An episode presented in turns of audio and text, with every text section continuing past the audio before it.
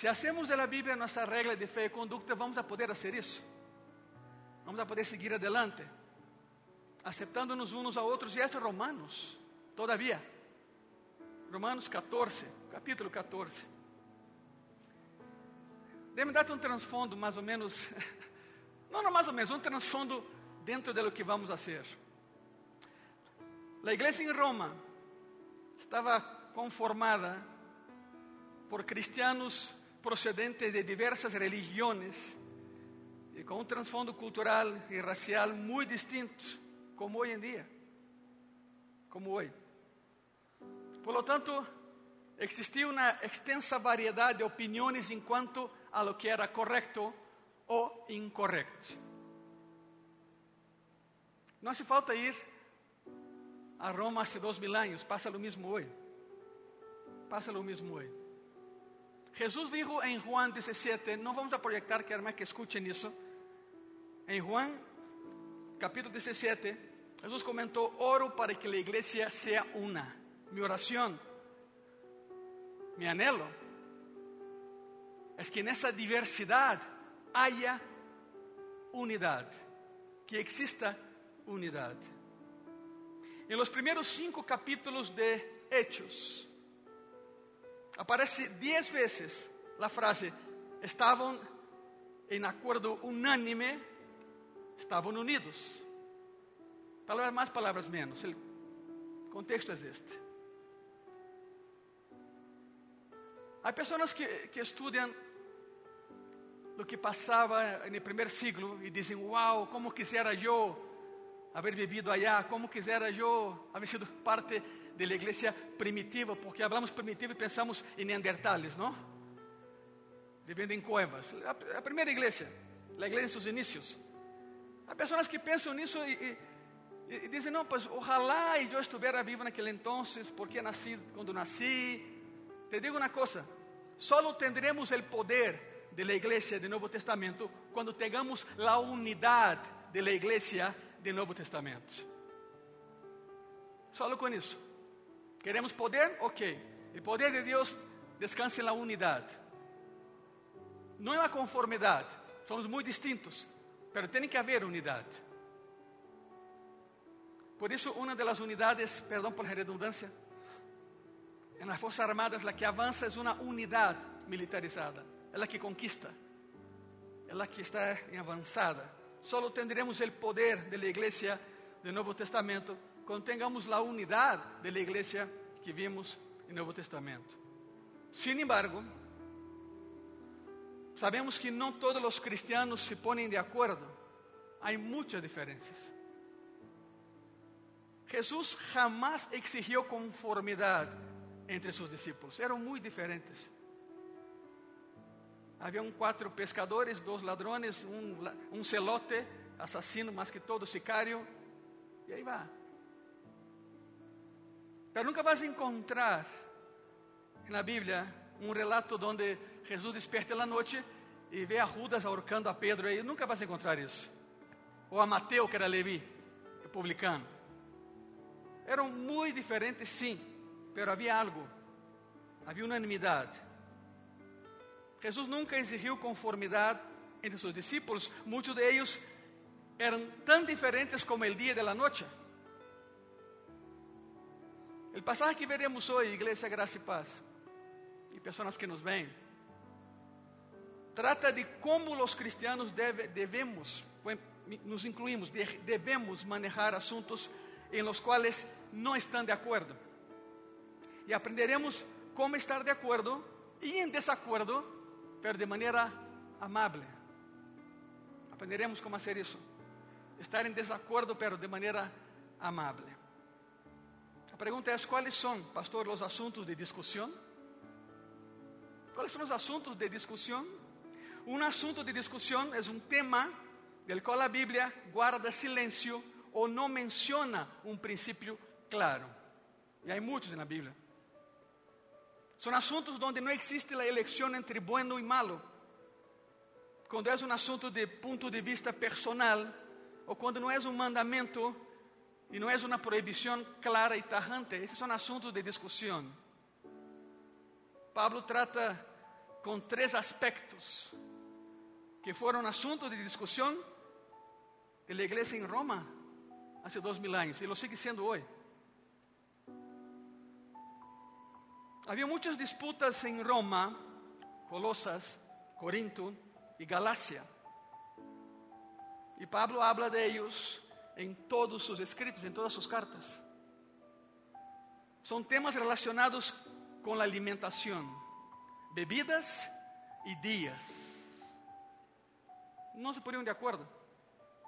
Estos fueron algunos aspectos culturales del Imperio Romano. Y eso fue trasladado a la iglesia. Hoy en día, cada cristiano, cristiana, tiene una lista de qué hacer y qué no hacer. Mentalmente tenemos la lista. No, eso sí, eso no. La pregunta es, ¿qué sucede cuando mi lista no concuerda con tu lista? Y no hay una dirección bíblica específica. ¿Qué sucede? En algo personal que yo digo sí y tú dices no. ¿Qué sucede ahí? Buscamos en la Biblia y no hay una dirección bíblica sobre quién tiene la razón, tú o yo. ¿Cuál es la solución?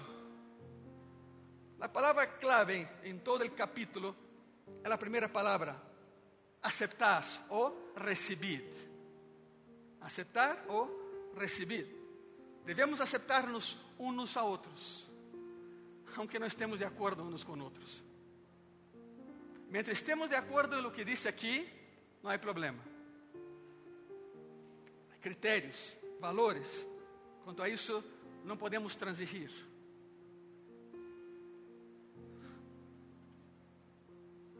Te doy un ejemplo muy claro aquí en Gracia y Paz. Aquí en Gracia y Paz durante muchos años, Héctor se acordará, Ali también, los que tienen más tiempo con nosotros. Durante mucho tiempo tuvimos un buzón de sugerencia ahí atrás. Un buzón de sugerencia. Me equivoqué. La idea fue mía, no de Dios. Yo quería hacer las cosas tan bien hechas para Dios. Y eso todavía sigue siendo mi anhelo. Que de, a, a ver si, si, si alguien más tiene alguna buena idea o mejor que la mía. Y la implementamos. Entonces, colocamos un buzón de sugerencia que empezó en el otro edificio que ocupábamos. ¿Se acuerdan, hermano Jolicas? La única vez que alguien usó el buzón, en esos uh, once años de Gracia y Paz, la única vez que alguien usó el buzón, saca el papelito y escrito estaba: yo sugiero que nos den pizza gratis todos los domingos después del culto. Y era un niño, al menos lo usó. ¿Quién sabe cómo alcanzó? Pero alcanzó. Los niños son fantásticos. Pero entendí algo, eh, no, no, no es así. Abraham Lincoln dijo una ocasión: la única manera de no agradar a Dios es intentar agradar al hombre. Abraham Lincoln sigue y dice: si yo agrado a Dios, seguramente agradaría al hombre. Bueno, sugiero que nos den pizza gratis todos los domingos. Todavía tengo el papel. Me da mucha risa cuando lo veo. Y, y, y, y sé quién es el niño. Y le compré una pizza al niño. No cada domingo, pero sí le compraba pizza. Posiblemente, si yo colocar el buzón hoy, si yo regresara al buzón de sugerencias en Gracia y Paz, encontraría algo, algo así. Me gusta la música contemporánea. Otro diría: ¿por qué tocan música moderna? Algunos dirían: eh, el sonido es muy bajo. Otro colocaría: el sonido está muy fuerte. Hay demasiada alabanza. Otros dirían: es poca la alabanza. A veces como no, no hay acuerdo. Algunos dirían: ¿por qué no tocamos himnos? Otros colocarían: por favor, no toquen himnos. El ser humano es muy complejo. Es muy complejo. No se puede complacer a todos. Tengo algunos amigos que desistieron del pastorado justamente por eso. Porque intentaron ser muy buena onda con todos y agradar a todos. Eso provocó en ellos algo llamado burnout. Se, se quemaron emocionalmente. Porque cuando agradaban a uno, desagradaban a otro. Se les pasó la, la, la onda de que tenemos que agradar a Cristo. Pero claro, sin ofender a los demás. ¿Qué significa aceptarse unos a otros? ¿Qué significa eso? Significa recibir, aceptar, acoger y nunca excluir. Hermanos y hermanas, no rechacen a las personas por el simple hecho de que no están de acuerdo contigo. No lo hagas. Si fuera así, Cristo te hubiera rechazado a ti y a mí, porque no queríamos aceptar la idea de que hay un solo camino al cielo, y su nombre es Jesucristo. Nos hubiera rechazado, como tú y yo lo rechazamos muchas veces en el pasado. La pregunta es, ¿cómo hago eso? ¿Cómo puedo aceptar a una persona, aunque no esté de acuerdo con ella? Bueno, otra vez el apóstol Pablo. Tremendo, ¿no? Pablo menciona tres formas de aceptar a las personas que no están de acuerdo contigo. La primera es esa: no los marque. Número uno, no ponga una etiqueta a las personas, no los marque. Romanos catorce, versículo uno y versículo dos, la palabra dice así: recibid al débil en la fe. Ahora, haz una pausa y ponme atención aquí. Quizá débil en la fe no es lo que tú piensas. Porque para algunas personas, si el hermano o la hermana no ora, no ayuna, es débil en la fe. Y no se trata de eso. No es lo que Pablo está diciendo aquí. Recibid al débil en la fe, pero no para contender sobre opiniones. Porque uno cree que se ha de comer de todo, otro, que es débil, come legumbres. Algunas personas pondrán etiquetas a aquellos que no concuerden con ellos. ¿Qué etiquetas? Comunista, mundano, carnal, liberal, busca pleitos, orgulloso, soberbio, sábelo todo, etcétera, y etcétera. Son etiquetas. Y cada vez que etiquetas a alguien, lo lastima, la lastima. Corríjame si estoy mal, pero aquí en México hay un dicho. No sé si está bien o no, corrígeme por favor. Matas un perro y te dicen mata perros. Algo así, ¿verdad? Equivocaste una vez y para siempre eres asesino de perros. Etiquetar a las personas, etiquetar a las personas es la forma más baja de juzgar.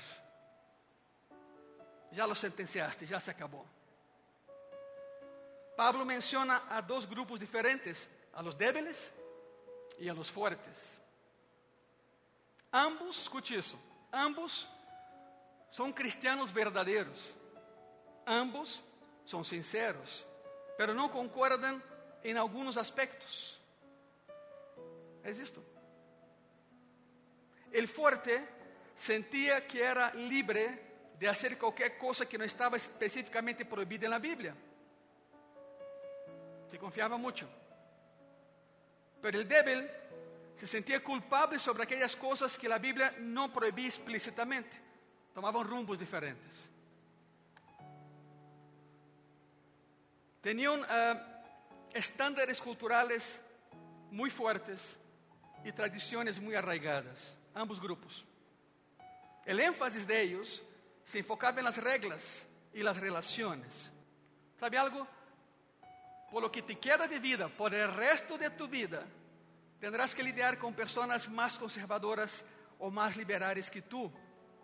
Y la mayoría de esas personas serán cristianos y cristianas. ¿Qué vas a hacer? Cuando no estés de acuerdo con tu hermano o tu hermana, ¿qué harás? Dios dice que debemos aprender a aceptarnos unos a otros. En términos de gustos o preferencias, sin tocar, claro, la verdad que hay aquí. Aquí es intocable, eso sí no cambia. Ahí sí no hay, no hay negociación, no hay. ¿Quiénes son los débiles? ¿Qué decía Pablo? ¿Quiénes son los débiles? John Vernon Magri, escritor cristiano, dijo una ocasión: siempre es la otra persona. No, no, a ver, ¿quién es el débil? No soy yo, es él, es ella. Nunca es uno. Echamos la bolita a otra persona. ¿Quién es el débil? Yo no sé, pero yo no soy. Es la otra persona. Pablo no se refiere, escuche eso, Pablo no menciona a aquellos que tienen debilidades morales. Él dice, su fe es débil, no la persona. Para empezar, los débiles en la fe. Una persona que es débil en la fe es una persona que no comprende la gracia, no entiende la gracia de Dios. Hoy en día los llamaríamos legalistas. Son los legalistas, el que hace reglas donde no hay reglas. El legalismo se da cuando tomo mis convicciones personales y obligo a alguien más a que las cumpla, sin contar con la base bíblica para hacerlo. Ese es el débil en la fe, el legalista. ¿Sabe cómo piensa un legalista? Ahí te va la lista. Piensa así: cree lo que yo creo, ni más ni menos, punto. Yo estoy en lo correcto y nadie puede refutar ese hecho. Siente lo que yo siento, piensa como yo pienso, come lo que yo como, bebe lo que yo bebo, vístete tal y como yo visto, haz siempre lo que yo hago, porque entonces y solo entonces pensaré en la posibilidad de ser tu amigo. Es el débil en la fe, según Pablo, un legalista. Los legalistas se ofenden muy fácilmente, se prenden muy fácilmente. El pasaje dice que aceptemos a los demás sin juzgarles, pero muchas veces aceptamos a las personas para luego juzgarlas, para luego argumentar con ellas, para intentar convencerlas de que yo estoy en lo correcto, no tú. No los etiquetes. Número uno, Pablo dice, no los marques, o sea, no ponga etiquetas de nadie, por favor. Número dos, no los juzgue, no los juzgue. A ver, Señor, ¿cómo, cómo trato con personas que no están de acuerdo conmigo? Número uno, no etiquetas a nadie. Número dos, no los juzgue. Romanos catorce, versículo tres, el que come, no menosprecie al que no come, el que no come, no juzga al que come, porque Dios le ha recibido. Esa, esa última frase es, es una piedra para muchos, porque Dios le ha recibido. La segunda forma de aceptar a los demás es no juzgándoles, es no burlarse de ellos. No los humilles y no te rías de ellos. Si vas a reír, tienes que ser con ellos, no de ellos. El tema en aquel entonces era la dieta, la comida. No se trataba del valor nutricional, no era eso, de los alimentos, sino que eso era algo mucho más grave. La carne estaba siendo utilizada como ofrenda a los ídolos. Y luego era vendida muy barata en los mercados. Algunos decían que ellos no podían hacer eso, ya que la carne se había convertido en un instrumento de adoración a ídolos. Claro, la mayoría de nosotros, y ojo, digo la mayoría porque no te conozco a profundidad, pero la mayoría de nosotros no lo haríamos, pero nadie tiene derecho a juzgar. Nadie. Por eso no juzguemos. Y número tres, por favor, no intentes cambiar a nadie. No lo vas a hacer, no lo vas a lograr. Ni a palazos cambia a alguien. No vas a cambiar a nadie. El cambio es interno, no externo. Un cambio aparente es hipocresía. Número tres, no intente cambiarlos. Romanos catorce, versículo cuatro. ¿Tú quién eres que juzgas al criado ajeno? Para su propio Señor está en pie o cae, pero estará firme, porque poderoso es el Señor para hacer estar firme. Bueno, así como no debemos juzgar a las personas, tampoco debemos intentar cambiar a las personas. Ora por la persona, predica a la persona. Solo Dios lo puede hacer, y cuando Dios lo hace, lo hace perfecto y fortalece a esa persona. No etiquetes a las personas, no los juzgue, no intente cambiarlos. Y principalmente, por favor, no regañes a nadie. Nadie está para juzgar y para regañar. No intente ser sus conciencias. ¿Sabe por qué? Porque las personas siempre luchan contra sus conciencias, y si intenta ser la conciencia, pelearán contra ti también. No lo hagas. No lo hagas. No etiquetes, no juzgues, no intentes.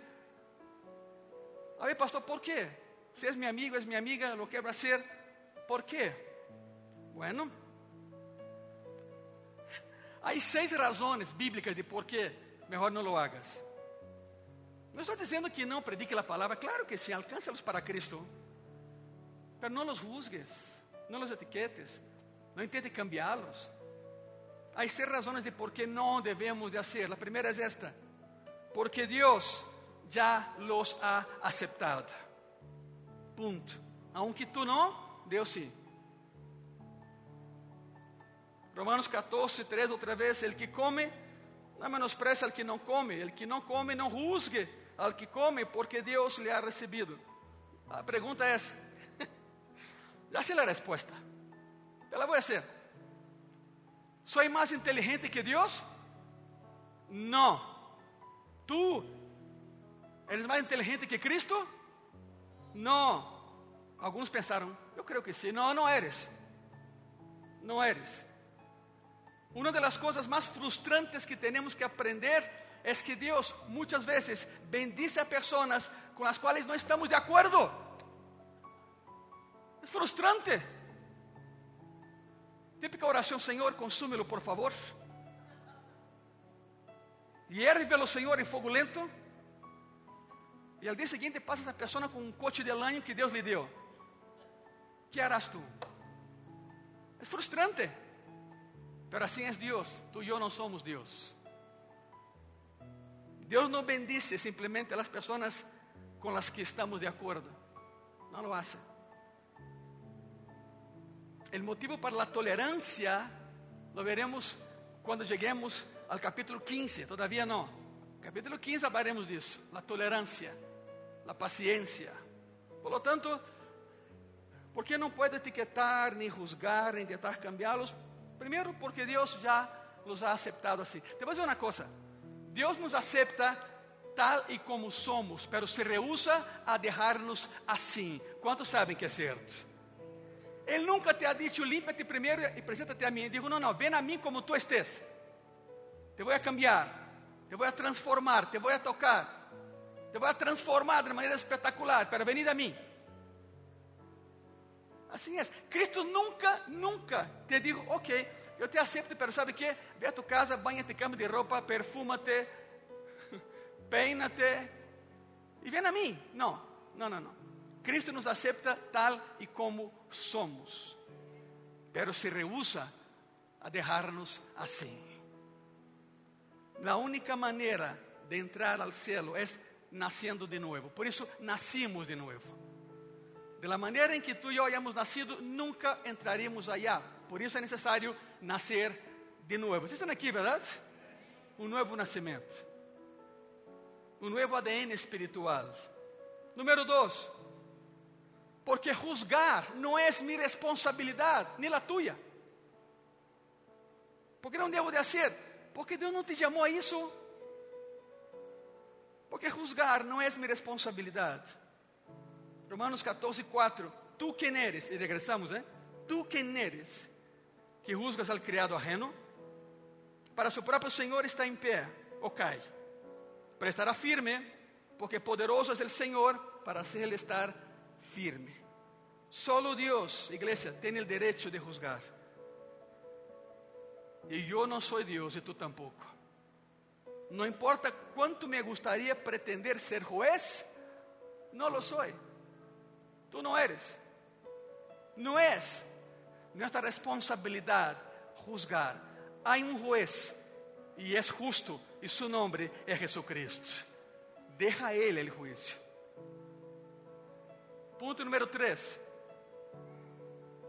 Porque yo no conozco sus motivaciones, ¿cómo puedo juzgar si no sé lo que pasa en su corazón?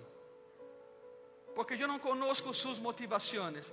Romanos catorce, versículo cinco y versículo seis. Uno hace diferencia entre día y noche, otro juzga iguales todos los días. Cada uno esté plenamente convencido en su propia mente. El que hace, el que hace caso del día, lo hace para el Señor. El que no hace caso del día, para el Señor no lo hace. El que come, para el Señor come, porque da gracias a Dios. El que no come, para el Señor no come y da gracias a Dios. Parece muy complicado, pero no. Muy fácil, muy directo. Entonces una pregunta, ¿no, no te alegras, de verdad, no, no te gozas por el hecho de que tus premios en el cielo no van a estar basados en lo que otras personas piensan de ti hoy en la tierra? Yo te pregunto, ¿no te gozas por eso? ¿No te gozas que llegando al cielo Cristo no tenga que hacer una encuesta, cómo eras tú aquí y premiarte o no? Gracias a Dios que no. Gracias a Dios que no. ¿Qué dirían de ti? ¿Cuál es tu legado? ¿Cuál será tu legado en la tierra, iglesia? Hermano y hermana, ¿cómo quieres que las personas se acuerden de ti? ¿De qué manera? Dios ve a tu corazón y Dios conoce tus motivaciones. Él sabe por qué haces lo que haces. Yo no sé tus motivaciones y tú no sabes las mías. Pero Dios, Dios se sabe, y Dios nos ve a ambos en lo más íntimo de nuestros corazones. Y es por eso que no debemos de juzgar a nadie, porque no sabemos por qué la persona actúa como actúa, pero Dios sí lo sabe, porque no conozco sus motivaciones. Número cuatro. Porque estamos relacionados unos con otros. Romanos catorce, siete. Porque ninguno de nosotros vive para sí y ninguno muere para sí. Todos formamos parte del cuerpo de Cristo. Todos. Juzgar a alguien, escuche eso. Juzgar a alguien es juzgarte a ti mismo. Si todos somos parte de un cuerpo, cuando tú juzgas al cuerpo, te juzgas a ti. Te juzgas a ti. Nadie es una isla. Aunque algunos dicen que sí. O piensan que sí. Hubo una vez en Canadá, algunos conocen la historia. En Montreal, en un congreso donde prediqué. Una persona se acercó a mí y me dijo, hermano Angelo, tengo un serio problema. ¿Cuál es el problema? ¿En qué te puedo ayudar? Me dice, es que nadie me cae bien y yo no caigo bien a nadie. Fantástico. O sea, yo no amo a nadie y nadie me ama a mí. Después de un silencio me dijo, solo Cristo me ama. Y yo pensé, pues con eso, suficiente, ¿no? Pero me dijo algo más. Me dijo, es que yo soy una isla. Yo dije, hermano, nadie es una isla, para empezar. Aunque sea un término contradictorio, ninguna isla está aislada, para empezar. Cada isla es la punta de una montaña que descansa su base en el lecho marino, entonces hay algo que te conecta esa isla a la otra, el lecho marino. Ninguna isla está aislada, solitaria sí, aislada nunca. Por lo tanto, hermano, deja de tontería. Tú no es una isla. Se fue. Enojadísimo, pero bueno. Nada es una isla. Hay personas que piensan que sí. Pero todos formamos parte del cuerpo. Si juzgas a alguien del cuerpo, te juzgas a ti mismo, porque tú también eres parte del cuerpo. E todos nos necessitamos, todos. Todos os cristianos estão interconectados, se interrelacionam. Algo que eu haga te vai afetar, e algo que tu hagas me vai afetar a mim. Se pudermos aferrar-nos a essa verdade, tendríamos uma igreja muito mais unida. O que te afeta a ti me afeta a mim. O que me afeta a mim te afeta a ti, porque somos parte de quê? De um solo corpo. Estão aqui, verdade? De um solo corpo. Número cinco. São seis razões bíblicas de por que, segundo Pablo, segundo a palavra, claro, de por que não devemos de etiquetar a nadie, nem juzgar a nadie, de tentar cambiar a nadie. Solo Cristo lo pode fazer. Número cinco, porque solo Cristo tem o direito de juzgar. Solo Ele. Romanos catorze, versículo ocho e versículo nove. Pois se vivimos, para o Senhor vivimos. E se morimos, para o Senhor morimos. Assim, pois, seja que vivamos ou que moramos, del Senhor somos. Porque Cristo para esto murió y resucitó y volvió a vivir para ser Señor, así de los muertos como de los que viven. Dios tiene derecho de juzgar porque Él ve nuestros corazones. Él sabe lo que hay allá adentro. Una de las cosas que creemos aquí en Gracia y Paz es esto. No podemos esperar que un no cristiano actúe como cristiano. Isso é muito importante. Não obligues nunca a alguém de tua família, não te muevas, a actuar como cristiano, sendo que não és. Evangelízalo, evangelízala. Depois que se converta, aí sim, aí sim, há uma normativa de vida. O hecho é que a igreja é um hospital de almas. Te vou repetir: a igreja, seja Gracia e Paz o cualquier otra, la iglesia es un hospital de almas, no es un hotel de los santos, no es un hotel donde se hospedan solo los santos, que pasean por el lobby con su mejor ropa, haciendo orgullo y gracia de su supuesta espiritualidad que no existe. La iglesia no es un hotel de santos, es un hospital de almas. No podemos desfilar y parecer lo que no somos. Deus nunca te dijo, limpia tu vida, después ven, búscame y entrégamela. No, ya sabe lo que dijo. Él dijo, venid a mí, ven a mí y yo limpiaré tu vida. Yo limpiaré tu corazón y te daré un nuevo comienzo. Te daré una nueva perspectiva que no conocías antes. Chama vida y vida eterna. Y número seis. Y último, pero no menos importante, porque soy responsable solo por mí mismo. Soy responsable solo por mí mismo. Romanos catorce, versículo diez al doce. Pero tú, ¿por qué juzgas a tu hermano? O tú también, ¿por qué menosprecias a tu hermano? Porque todos compareceremos ante el tribunal de Cristo. Con eso sería suficiente. Un día tú y yo estaremos cara a cara con el juez. No nos va a cuestionar, pero por la mirada vamos a saber muchas cosas. Porque escrito está: vivo yo, dice el Señor, que ante mí se doblará toda rodilla y toda lengua confesará a Dios. De manera que cada uno de nosotros dará a Dios cuenta de sí. Lo que hacemos o lo que dejamos de hacer. Bueno, en términos de pastorado, yo tendré que rendir cuentas de todos ustedes. Pero en términos personal, es tu vida, es tu vida. Hay un dicho hebreo que dice así: puedo llevar el camello al pozo, pero no puedo obligar a que tome el agua. Yo puedo predicarte cincuenta y cinco años. Pode explicar o que estou predicando, mas se tu não aplica o que has escuchado aqui, já és contigo. Porque un día Cristo te dirá, oye, tú estabas ahí y Ángelo te dijo así, así, así. ¿Por qué no lo hiciste? Cuidado con eso. De manera que cada uno de nosotros dará a Dios cuenta de sí. Un día Jesús dijo a Pedro que moriría como un mártir. Pedro miró alrededor, vio a Juan y dijo, ¿y qué de él, Señor? O sea, si fuera a México diría, ¿y qué onda con Juan? Jesús le dijo, no es asunto tuyo.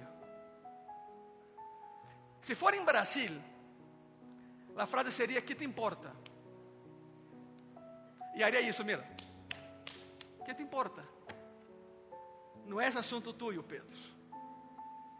Cada uno de nosotros morimos y vivimos para el Señor, nada más y nada menos. No señales, no juzgues, no etiquetes, no intentes cambiar, porque eso es prerrogativa de Dios, no tuya ni mía. Se ponen de pie en esta tarde ya, por favor. Eso no significa que no debemos de orar unos por otros, claro que sí. Pero provocar un cambio solo Dios es capaz de hacer. Solo Dios. Voy a invitar a los que quieran pasar, pasen aquí adelante, vamos a, a orar un ratito. Los que no quieren pasar no hay ningún problema, usa tu silla como altar, no hay ningún problema.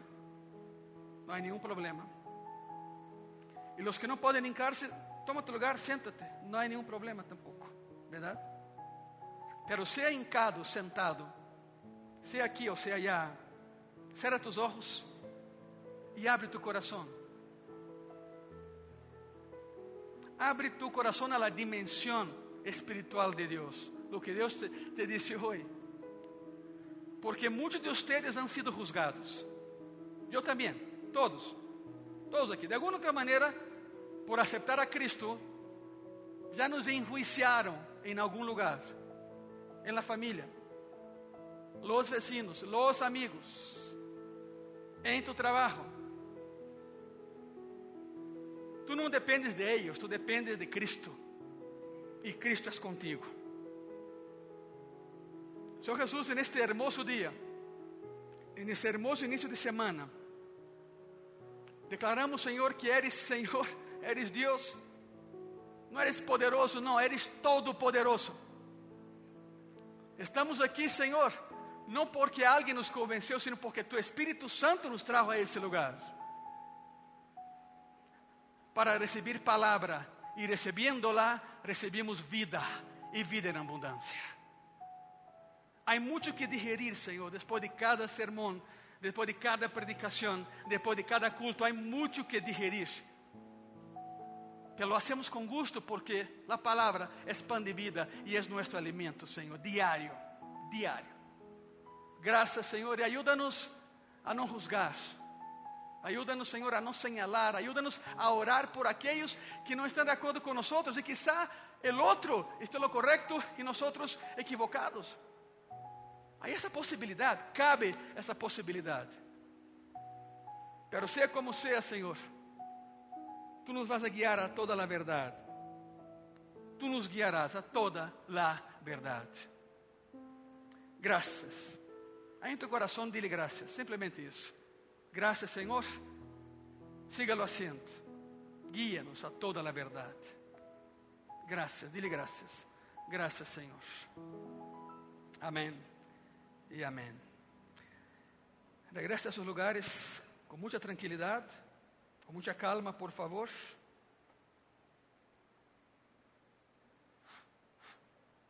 Sigan orando, por favor.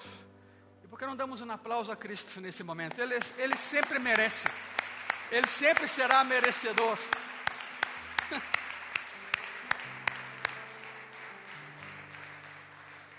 Él es digno de todo honor y gloria. ¿Cuántos dicen amén a eso?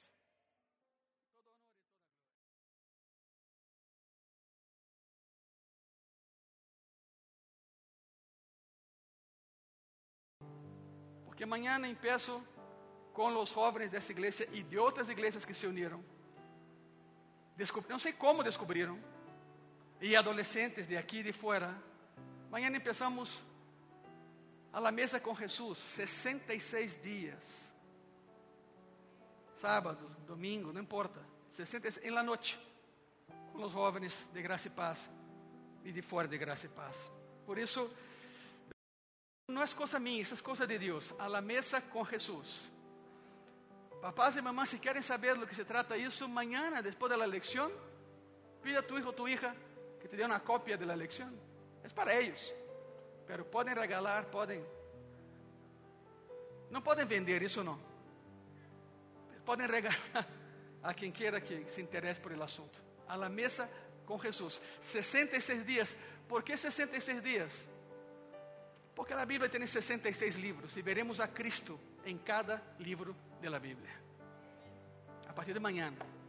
Muy bien, ¿por qué no das un otro aplauso a Cristo? Porque yo no tenía ni la menor idea de que haríamos algo así. Y lo haremos a partir de mañana a las nueve de la noche. Va a durar media hora, nada más media hora, porque yo sé que tienen tareas, sé que tienen escuelas, sé que tienen muchas cosas, entonces va a durar media hora. Muy bien, en agradecimiento.